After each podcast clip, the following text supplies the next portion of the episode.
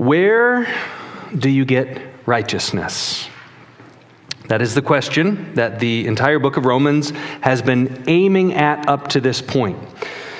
Paul says if you want to know God, if you want to walk with God, if you want to be with God in heaven forever after you die, then what you need is righteousness. That's what you need.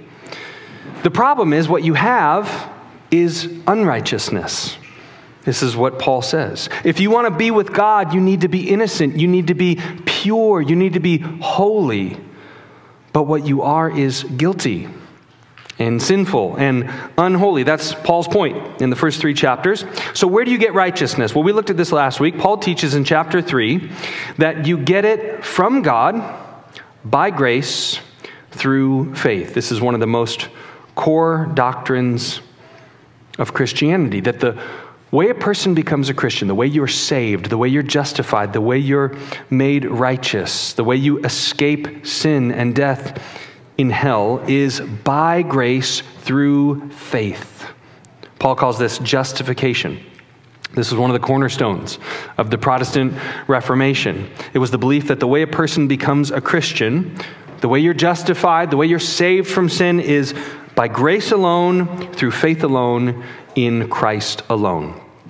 And this is fundamental to the book of Romans. Last week we spent most of our time fo- focusing on the grace piece of the equation. You are saved by grace alone, through faith alone, in Christ alone. This week we're going to focus more on faith. And if you're taking notes, we're going to try to answer two questions. We'll build our outline sort of around these two questions. Number one, what is faith? What is it? Number two, what does faith do. Salvation from sin is by grace alone, through faith alone, in Christ alone. So, as we look at faith, uh, we need to quickly recap grace. You need to understand both. How do they work together? What is grace? Well, we said last week that grace is God's love and favor extended to you as a free gift. That's God's grace. Paul lays this out in Romans 3:23. He says, "For all have sinned and fall short of the glory of God." What you need is righteousness. Nobody has it. Everybody has fallen short of God's standard of righteousness. What's the solution? Verse 24 they are justified freely by his grace through the redemption that is in Christ Jesus. So, where do you get righteousness? Paul says you get it through the death of Jesus. That's where you get it. Many theologians, they refer to this as the great exchange. On the cross, Jesus took your sin, he took your punishment from God, and he died. And in exchange, he gives you his righteousness, and he gives you his innocence, and he gives you his eternal life. He gives you his standing as a son or a daughter of God with an inheritance in his eternal kingdom. The great exchange. That's what the scriptures call the gospel, the good news. And that's unbelievable, isn't it? Jesus says, Hey, give me your sin, give me your guilt, give me all your darkness, all your nastiness, all the punishment you deserve, and I'll take it. And I'll give you my righteousness and my goodness and a relationship with God and eternal life. That's the good news. Now, according to Paul, who needs the grace offered in Jesus? Look again at verse 23 For all have sinned and fall short of the glory of God? The answer is everyone. Everybody needs it. The whole world, everyone who's ever lived, they're all, you are all, we are all guilty before God. Everyone needs the sacrificial death of Jesus to save them from their sin. But here's the, here's, here's the key question Who gets the grace of God? Everyone needs it. Who gets it? Is it everyone? The whole world, just unilaterally, God just applies His grace to all people, universal salvation? No. It's not what the scriptures teach. Paul goes on to say this in chapter 3, verse 25. God presented him, that's Jesus, as the mercy seat or the propitiation the idea that the meaning is this is Jesus was the satisfaction of God's wrath. God presented Jesus as the propitiation by his blood through faith. to demonstrate his righteousness, because in his restraint, God passed over the sins previously committed. God presented him, Jesus, to demonstrate his righteousness at the present time so that he would be just and justify who? The one who has faith in Jesus. So, who gets the grace of God, according to Paul? People who have faith in Jesus. Salvation is by grace alone, through faith alone, in Christ alone. The other night, we had a Christmas party here at the church, which was crazy fun. Congratulations to Anthony Johans for winning the ugly sweater contest. We got here, my wife and I we were one of the first people here, and the Johans were already here. Walked in, and Anthony had adorned his beard with ornaments and Christmas lights. I mean, woven them into his beard, and I knew right then. Nobody else was here yet, and I was like, it's game over. That's your winner, right there. Part of the party, though, was we all brought appetizers to share. So it was kind of potluck style appetizers. And in one sense, then, we were all offering our food as a free gift to everybody else who came. So if you wanted to have some of Katie Gonzalez's amazing chip dip, you didn't have to pay her money. It wasn't $5 a head. You didn't have to agree to show up at their house and mow their lawn next spring. You know, you got to mow my lawn three times. You got to work. You have to earn this chip dip. It's that good. You didn't have to do a dance. You didn't have to say a magic password. It was a gift. No work involved. No price to be paid. And all of the food was that way. My wife and I, we brought a charcuterie board, which, by the way, if you ever hear a man use the term charcuterie board, there's a 98% chance that you're speaking to a married man because I never heard of that word before I got married. But we were cleaning up at the end of the night, and I noticed that on our charcuterie board, all of the venison summer sausage was gone, just got dominated. And then there was garlic stuffed green olives, and they were like the opposite of gone. it was like nobody had touched them. And the point is, I was thinking about this. Those two foods, they were both offered as a free gift to everybody venison summer sausage, garlic stuffed green olives. And most of the people at the party, they got some summer sausage. They experienced it, they tasted it, they got to eat it. And probably almost zero people at the party got the olives, didn't experience them, didn't taste them, which my wife and I were very offended by, by the way. But what was the difference in those two outcomes? What was the difference? It's very simple. Nobody took the olives, they didn't want them. It's, it's that simple. They were offered, but they were not received. And God's grace in Christ is offered to everyone. But just because He offers it doesn't mean you get it. You have to receive it. That's the idea. You have to receive it. And you receive charcuterie snacks by picking them up, putting them in your mouth, and eating them. The Bible says you receive God's grace through faith. So we better know what it is. It's important. You receive God's grace through faith. So, what is faith? Paul says, Romans chapter 4, let me show you. I'll show you what it is. And he points us to what the Jews viewed as, in the New Testament, the ultimate example of faith in the Old Testament, and that's Abraham. The life of Abraham. Now, fair warning, we're not going to go through this sequentially verse by verse, and the reason is that Paul's points here, they're all sort of overlapping and interconnected through this section. And if we were to go verse by verse, we could do that, but it would just require a lot of going back and re explaining. So instead, what we're going to do is we're going to break it down point by point instead of verse by verse. So if you're following along in your Bible, just note we're going to kind of jump back and forth a little bit. So, what is faith? Number one, faith is believing. Faith is believing. He says in verse 3 of chapter 4 For what does the scripture say? Abraham believed God, and it was credited to him for righteousness. So, in its most basic form, faith is believing. Abraham believed God.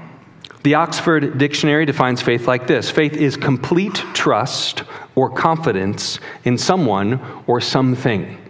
I think that's actually a fairly good basic definition. It's complete trust or confidence in someone or something. Synonyms of faith include belief, trust, conviction, confidence, credence. So to have faith in something, strictly speaking, means you believe in it. Number two, faith is not works. It's not works. Paul goes out of his way to make sure you understand this. Go back to Romans 3, verse 27. He says, Where then is boasting? It's excluded. No boasting when it comes to faith. By what kind of law? By one of works? No. On the contrary, by a law of faith. For we conclude that a person is justified by faith apart from the works of the law. Faith is not works. Now, it's not that faith and works, faith and action, faith and obedience are not related. They are related. It's not that they're not interconnected, they are, but faith, by definition, is not action. That's not what it is. Faith is internal, faith is a thought process, faith is a heart condition. And so Paul says obedience to the law, that's not faith. And following the rules, that's not faith. And religious practices, not faith. Faith is not external actions. Now, external actions can be motivated by faith. They can be produced from an internal faith, but the actions themselves can't make you righteous. They cannot justify you. And if they could, then you wouldn't need God's grace. This is Paul's point. Go back to Romans 4, verse 2. He says, If Abraham was justified by works, he has something to boast about. The Jews in the first century, they viewed Abraham as the ultimate example of a righteous man. And in fact, what they believed at this time in history, I think there's probably still many Jews in the world today that believe this, is that the reason why God chose Abraham. So think about it, of all the people in the world in Genesis chapter 12, there's no nation of Israel, there's no Hebrews, there's no Jews, there's no people of God. God comes to one guy, Abraham, and he says, "Abraham, it's your lucky day. We're going to start with you. I'm going to make you into my people. I'm going to make you into a great nation. I'm going to bless you. And what the Jews believed in the first century at the time that Paul wrote this letter to the Romans is that God, he stood back and he looked at all the people in the world and he said, That guy is awesome. That it was Abraham's righteousness. Abraham was so righteous, he was so good because of his own works before God that God saw him and said, He's my guy. But Paul says, if that's true, then Abraham has something to boast about. Abraham could boast before God. Abraham didn't really need God. In fact, it's God who's impressed with Abraham. God says, Abraham, we better, we better use you because you're so righteous. But look at how Paul finishes the sentence. He says, If Abraham was justified by works, he has something to boast about, but not before God. Now, to us, that sounds like maybe he's saying, well, he has something to boast about before other people, but not before God. But that's not what Paul's saying here. You read virtually every, every commentary on the book of Romans. What Paul's meaning is, is no one can boast before God. He's saying Abraham doesn't have anything to boast about, especially not before God. No one can boast before God, not even Abraham. God is not impressed with people. There's nobody who's righteous. This is what Paul just said in chapter 3. Not even Abraham. And then Paul proves it from the Old Testament scriptures, quoting Genesis 15 6. For what does the scripture say? And this is a direct quotation, Genesis 15 6. Abraham believed God, and it was credited to him for righteousness. That's Genesis 15. Now, verse 4, this is Paul's commentary on Genesis 15. He says, Now to the one who works, pay is not credited as a gift, but as something owed.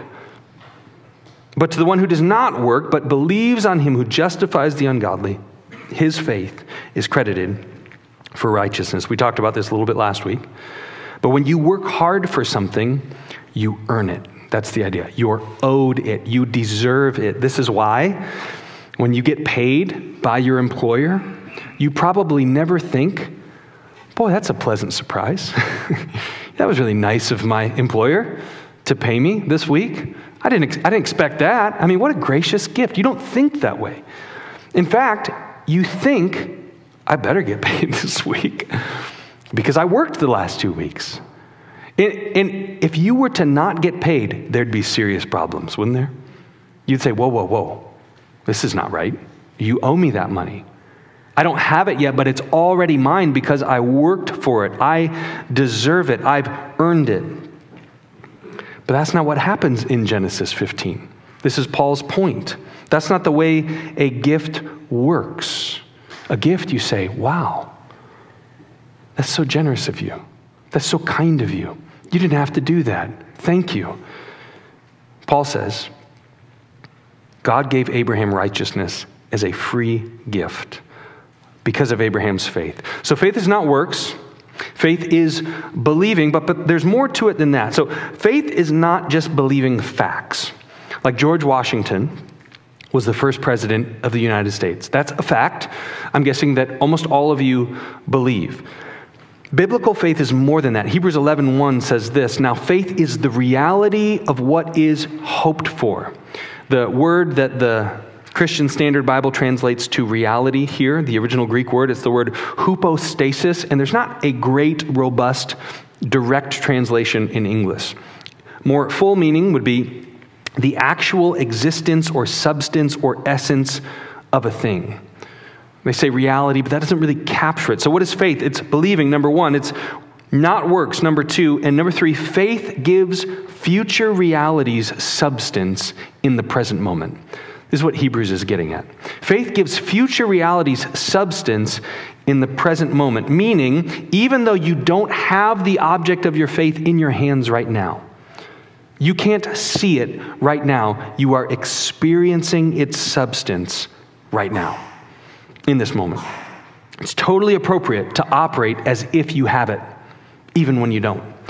Really good example of this, again, is your finances. So think about your budget for the upcoming month. My guess is you have certain bills that are due mortgage payment, cell phone, energy bill, Netflix, whatever it is. You got all these things that are coming due. And for virtually all of you, I would assume that your budget, the money that you're going to spend this month, is based not only on the money you have today, but it's based on the money that you're expecting to get paid in the coming weeks. That's, that's the way you operate your budget. You have to think about cash flow. And so that's all based on faith. You don't have that money right now. You can't see it in your checking account, but you expect that it's coming. And that's reasonable. It's based on all kinds of information. It's based on the fact that I worked this last month or this last two weeks. And I've gotten paid every two weeks or every month for the last however many years.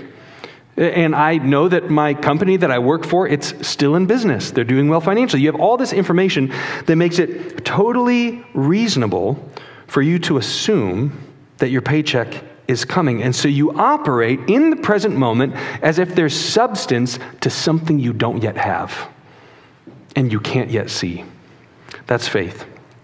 Hebrews goes on to say this, second half of verse 1 Now faith is the proof of what is not seen which seems a little bit redundant with the first half of the sentence, but if you continue to read into verse 3, I think what the author has in mind becomes clear. He says this By faith, we understand that the universe was created by the Word of God, so that what is seen was made from things that are not visible.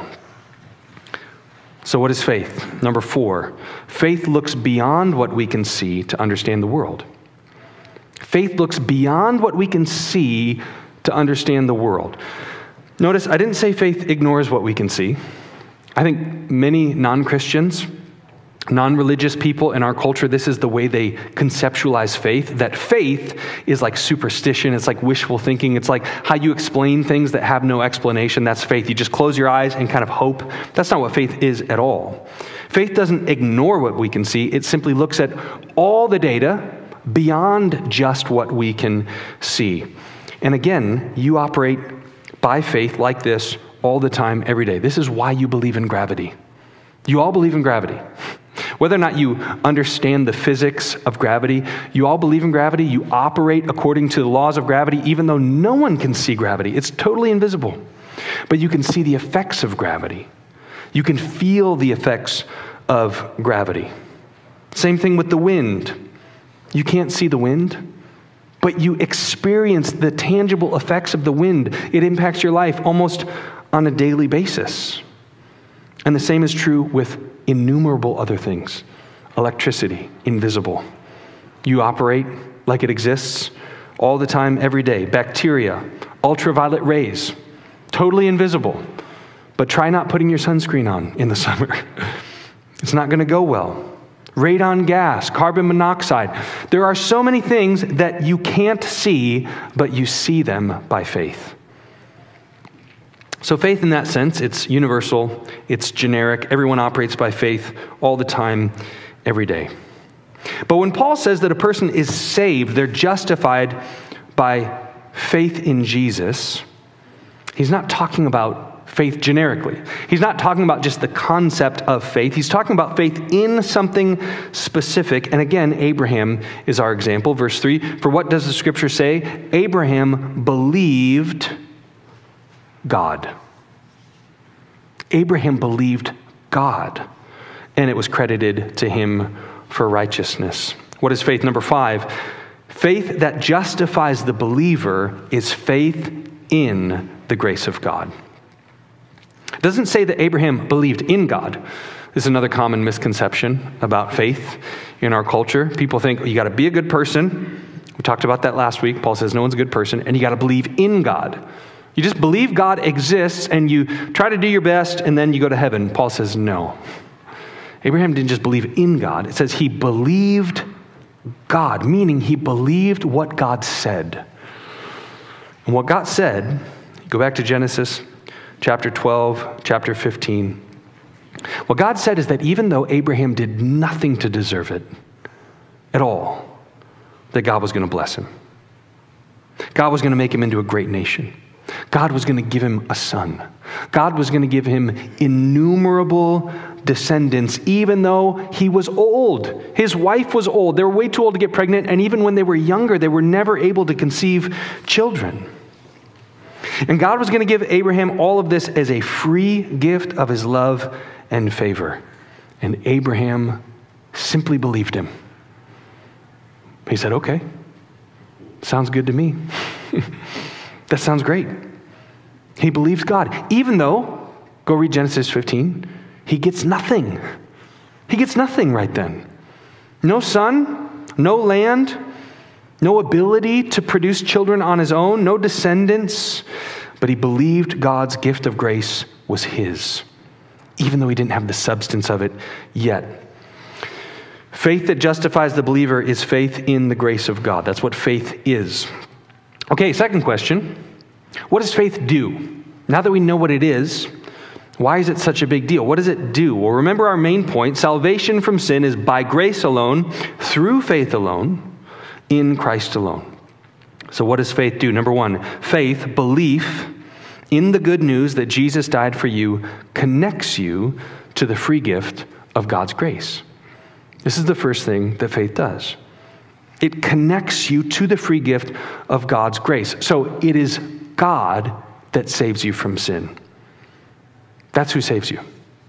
It is Jesus' work on the cross that saves you. It is his death that pays your penalty. It is his blood that cleanses you from sin. It is Jesus' resurrection on the third day that gives you the hope of eternal life. You do nothing to get his righteousness his salvation, his justification. It is a free gift, but God's not going to force it on you. Just like our charcuterie olives. They were offered, but I'm not going to go around shoving them in people's faces. Eat one of these olives. God's not going to force it on you. And faith is the means by which you receive what God freely offers you in Christ. He offers you salvation from sin. He offers you justification, righteousness, and eternal life. And faith is how you receive those things. But faith does way more than that. Number two, faith in the gospel connects you to God Himself in relationship. This is incredible. Look at verse 1. What then will we say that Abraham, our forefather according to the flesh, has found. Very similar to the question that Paul asks in chapter 3, verse 1. Remember, he says, So what advantage does the Jew have? What is the benefit of circumcision? That's the question in chapter 3, verse 1. Very similar question, chapter 4, verse 1. So the idea is if obeying the law doesn't save you, if circumcision doesn't save you, and Jews and Gentiles can both be made righteous by faith in Jesus, then did Abraham really have anything that special? Did Abraham really have anything that unique or significant? Paul says, Of course he did. And this is a nod to Genesis 12. He doesn't lay it out specifically, but his audience knows this. Genesis 12, we'll look at it quickly, the first three verses.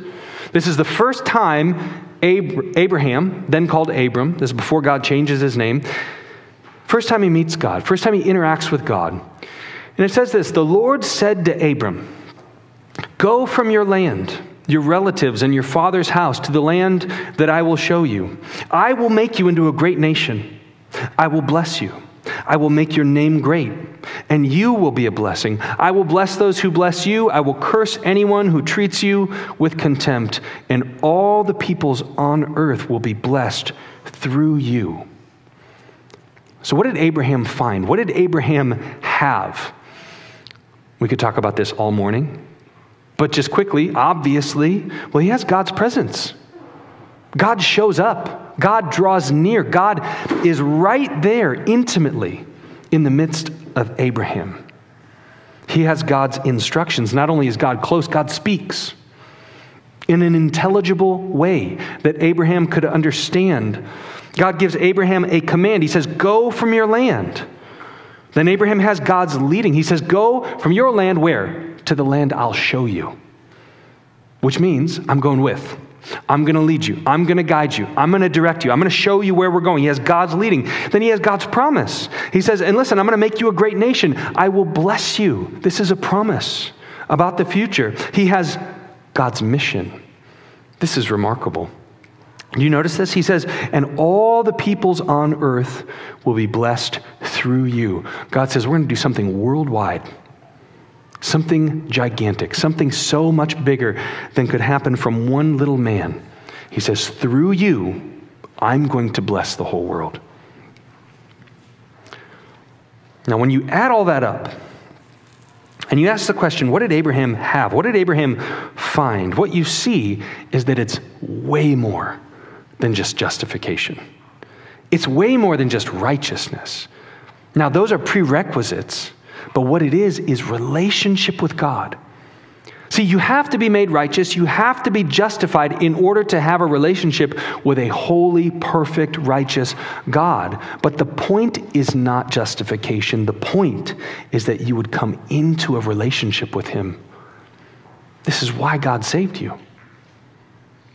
Right here, we see this in Genesis 12. God is extending the offer to Abraham of an intimate experiential, ongoing relationship. He says, I'll be with you. I'll go with you. I'll speak to you. I'll help you. I'll involve you in my plans.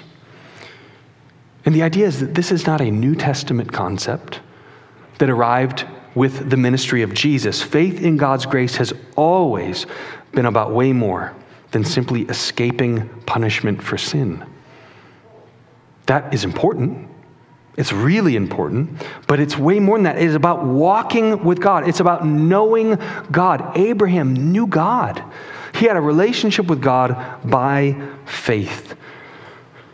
And I think this is a big part of Paul's point. He says, Abraham believed God, and it was credited to him for righteousness. Now, Abraham's the example. Then again, look at Paul's commentary. Now, to the one who works, pays not credited as a gift, but as something owed. But to the one who does not work, but believes on him who justifies the ungodly, his faith is credited for righteousness. So in verse 5, who's Paul talking about? His faith is credited for righteousness. Now, generically, he's saying this is the way it works with everyone. So, in, in one sense, he's talking about everyone. He's talking about a universal principle, but he's using a specific person as the example. And that person is Abraham. So, who is the one who believes on him who justifies the ungodly? It's Abraham, which means Paul is saying Abraham is ungodly. Do you notice that? Abraham is ungodly. Abraham wasn't the prototype for righteousness, which is what the Jews believed. Paul says Abraham is the prototype for the unrighteous person who's been justified by faith in God's saving grace. This is why Paul could say in chapter 3, verse 25, he says, God presented Jesus as the propitiation by his blood through faith to demonstrate his righteousness because in his restraint, God passed over the sins previously committed. What does that mean? Previously committed to what? Well, previous to the death of Jesus on the cross. He says God passed over those sins in his restraint. What that means is that Jesus' death on the cross applies retroactively to atone for the sins of all the people who trusted God's saving grace prior to the coming of Jesus, which includes Abraham. Which means that Abraham was saved by God the same way you and I are. He had faith in God's saving power, and Jesus' death on the cross, nearly 2,000 years after Abraham lived, is what made him righteous. So, faith in the gospel connects you to God Himself in relationship. And I think this is, Paul is trying to sort of beckon us to ask this question Do you want to know God? Do you want to experience a relationship with God the way Abraham did? Do you want to have his presence in your life? Do you want to experience his power? Do you want to have his wisdom and his instructions and his leading? Do you want to see his beauty and his glory? Which is what you're made for, by the way. Do you know that every longing of your heart, every desire that you have, is fulfilled in the glory of God? It is fulfilled in knowing Him, walking with Him, having a relationship with Him. Paul says, Do you want that? You can have it. You can have it by grace through faith. What else does faith do? Number three, faith in the gospel upholds the Old Testament law. Verse 31 Do we then nullify the law through faith? Absolutely not. This is chapter 3. On the contrary, we uphold the law. So, Paul's whole argument for salvation by grace alone, through faith alone, in Christ alone, is based on the Old Testament. He's like, this is nothing new. This was the plan the whole time. What does the scripture say? Salvation was by faith in the Old Testament and the New. Many examples of this, but let me give you just a couple. Isaiah chapter 43. God is speaking to the Israelites in verse 24, and he says, You have not brought me aromatic cane with silver, or satisfied me with the fat of your sacrifices, but you have burdened me with your sins. You have wearied me with your iniquities. So there's this whole sacrificial system for worship set up in the Old Testament, and God says, You guys are blowing it. You're supposed to worship me with sacrifices. You're supposed to worship me through these different rituals and celebrations, and you're not doing that. And even when you do it, your hearts are idolatrous and far from me. You're just full of sin and darkness. But look at verse 25. He says, I am the one. I am the one. I sweep away your transgressions. And so, what the Jews thought is because they did all these things, they made all these sacrifices, they followed all these special rituals, that that would cleanse them from sin. And God's like, no, that's not how any of this works. You've epically failed in following the rules, in giving the sacrifices, but God says, I sweep away your transgressions for my own sake and remember your sins no more. God says, You're not doing it, you can't do it, but I, I will do it. I will make you righteous. I will justify you. I will deal with your sin. There aren't two different paths of salvation, one for the Jews, a new one for Christians. There's one plan, which is faith in God's saving power, which was effected by Jesus' atoning death. Another example of this in the Old Testament, author of Hebrews talks about this, Habakkuk 2 4 prophet says the righteous will live by faith. Abraham lived by faith, and all the righteous people of God, Old Testament and New, live by faith. So, number four, what does faith do? Faith produces a transformed life. It produces a transformed life. Somebody asked me this question this week. They said, How do you know if you've become a Christian? That's a wonderful question. Have you ever asked yourself that question? How do, how do I know? Have I become a Christian?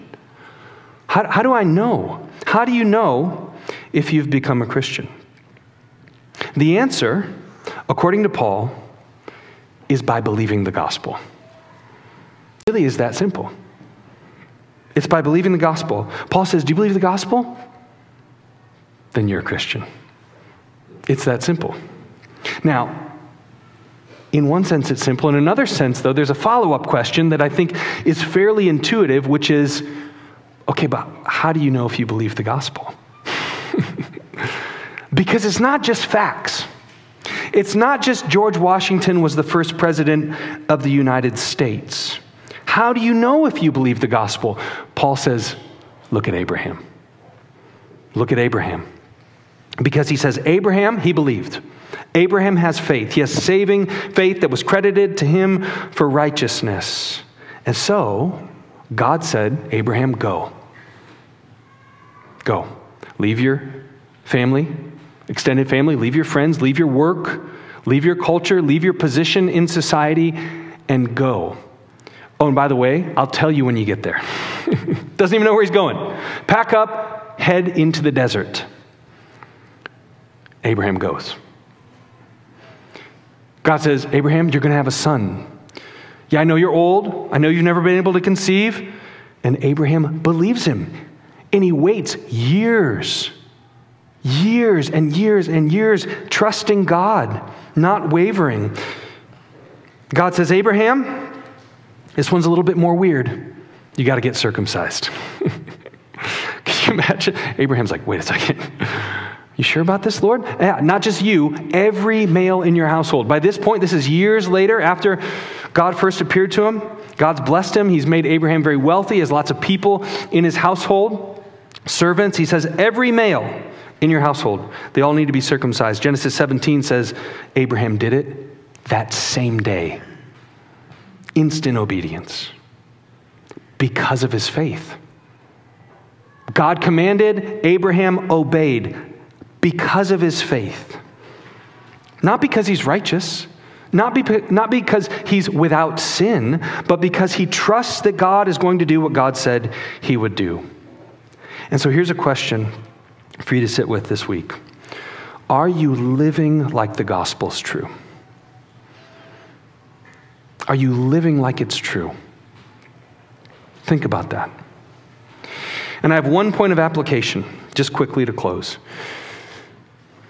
The application that Paul is driving at, there's so much. I mean, he, he, he's beckoning, beckoning us, receive God's grace by faith. But part of the byproduct of that faith is a transformed life. And so, my admonishment to you this week, brothers and sisters, is live a life of faith in Christ. Live like it's true. You say you believe it. Live like you believe it. So live like God is present and close. What would your life look like if you believed He's right here with me all the time? So when you're driving in your car, boom, God's there. He's with you. When you're taking a shower in the morning by yourself, it's like God is here. When you're working no one else is around, when you're with your family, playing with your kids, God is there. He's present. He's close. Live like it. Live like God's power is available to you. Live like God's promises and wisdom and instruction are yours in His Word because they are. Live like God has eternal work for you to do in His kingdom because He does. Live like God's people are now and will be forever your brothers and sisters in heaven. Live like every person you ever see, meet, interact with is an eternal being who will either be one of those brothers and sisters or who's going to be separated from God forever in hell. How would that change the way you approach people? How would it change the way you interact with people? How would it change the way you pray for people? Live like sin is as bad as the Bible says it is. The grace of God is not a get out of jail free card. If you believe the gospel, then what you believe is that sin is the reason Jesus suffered and died. It's ugly, it's terrible. It robs people of life, it leaves people empty and hurting and broken. So, living like the gospel is true for a Christian, we reject sin, we turn from sin, we confess sin, we walk in obedience, not perfectly, but because we believe the gospel is true. A life of faith in Christ is a transformed life, brothers and sisters. So live a life of faith in the Lord Jesus. Let's pray. God, thanks for just the incredible gift of the gospel. And uh, Lord, I pray we wouldn't look at it like a garlic stuffed green olive. Like, yeah, I think I'll pass on that. Help us to be properly impressed with the author of grace. God, help us to sense our desperate need, not just for being cleansed from sin, but Lord, what we want fulfillment, joy, purpose it's all found in relationship with you. That's what our hearts are desperately searching for. God, help us to believe. Help us to trust. And God, from that belief, I pray that there would flow obedience. Not so we can earn your favor, but because we already have it. God, help there to flow action, faith in action, not so that we can go to heaven, but because we already are going there, that we would invest there now. Help us to live like the gospel is true. Help us to worship you wholeheartedly. We pray in Jesus' name.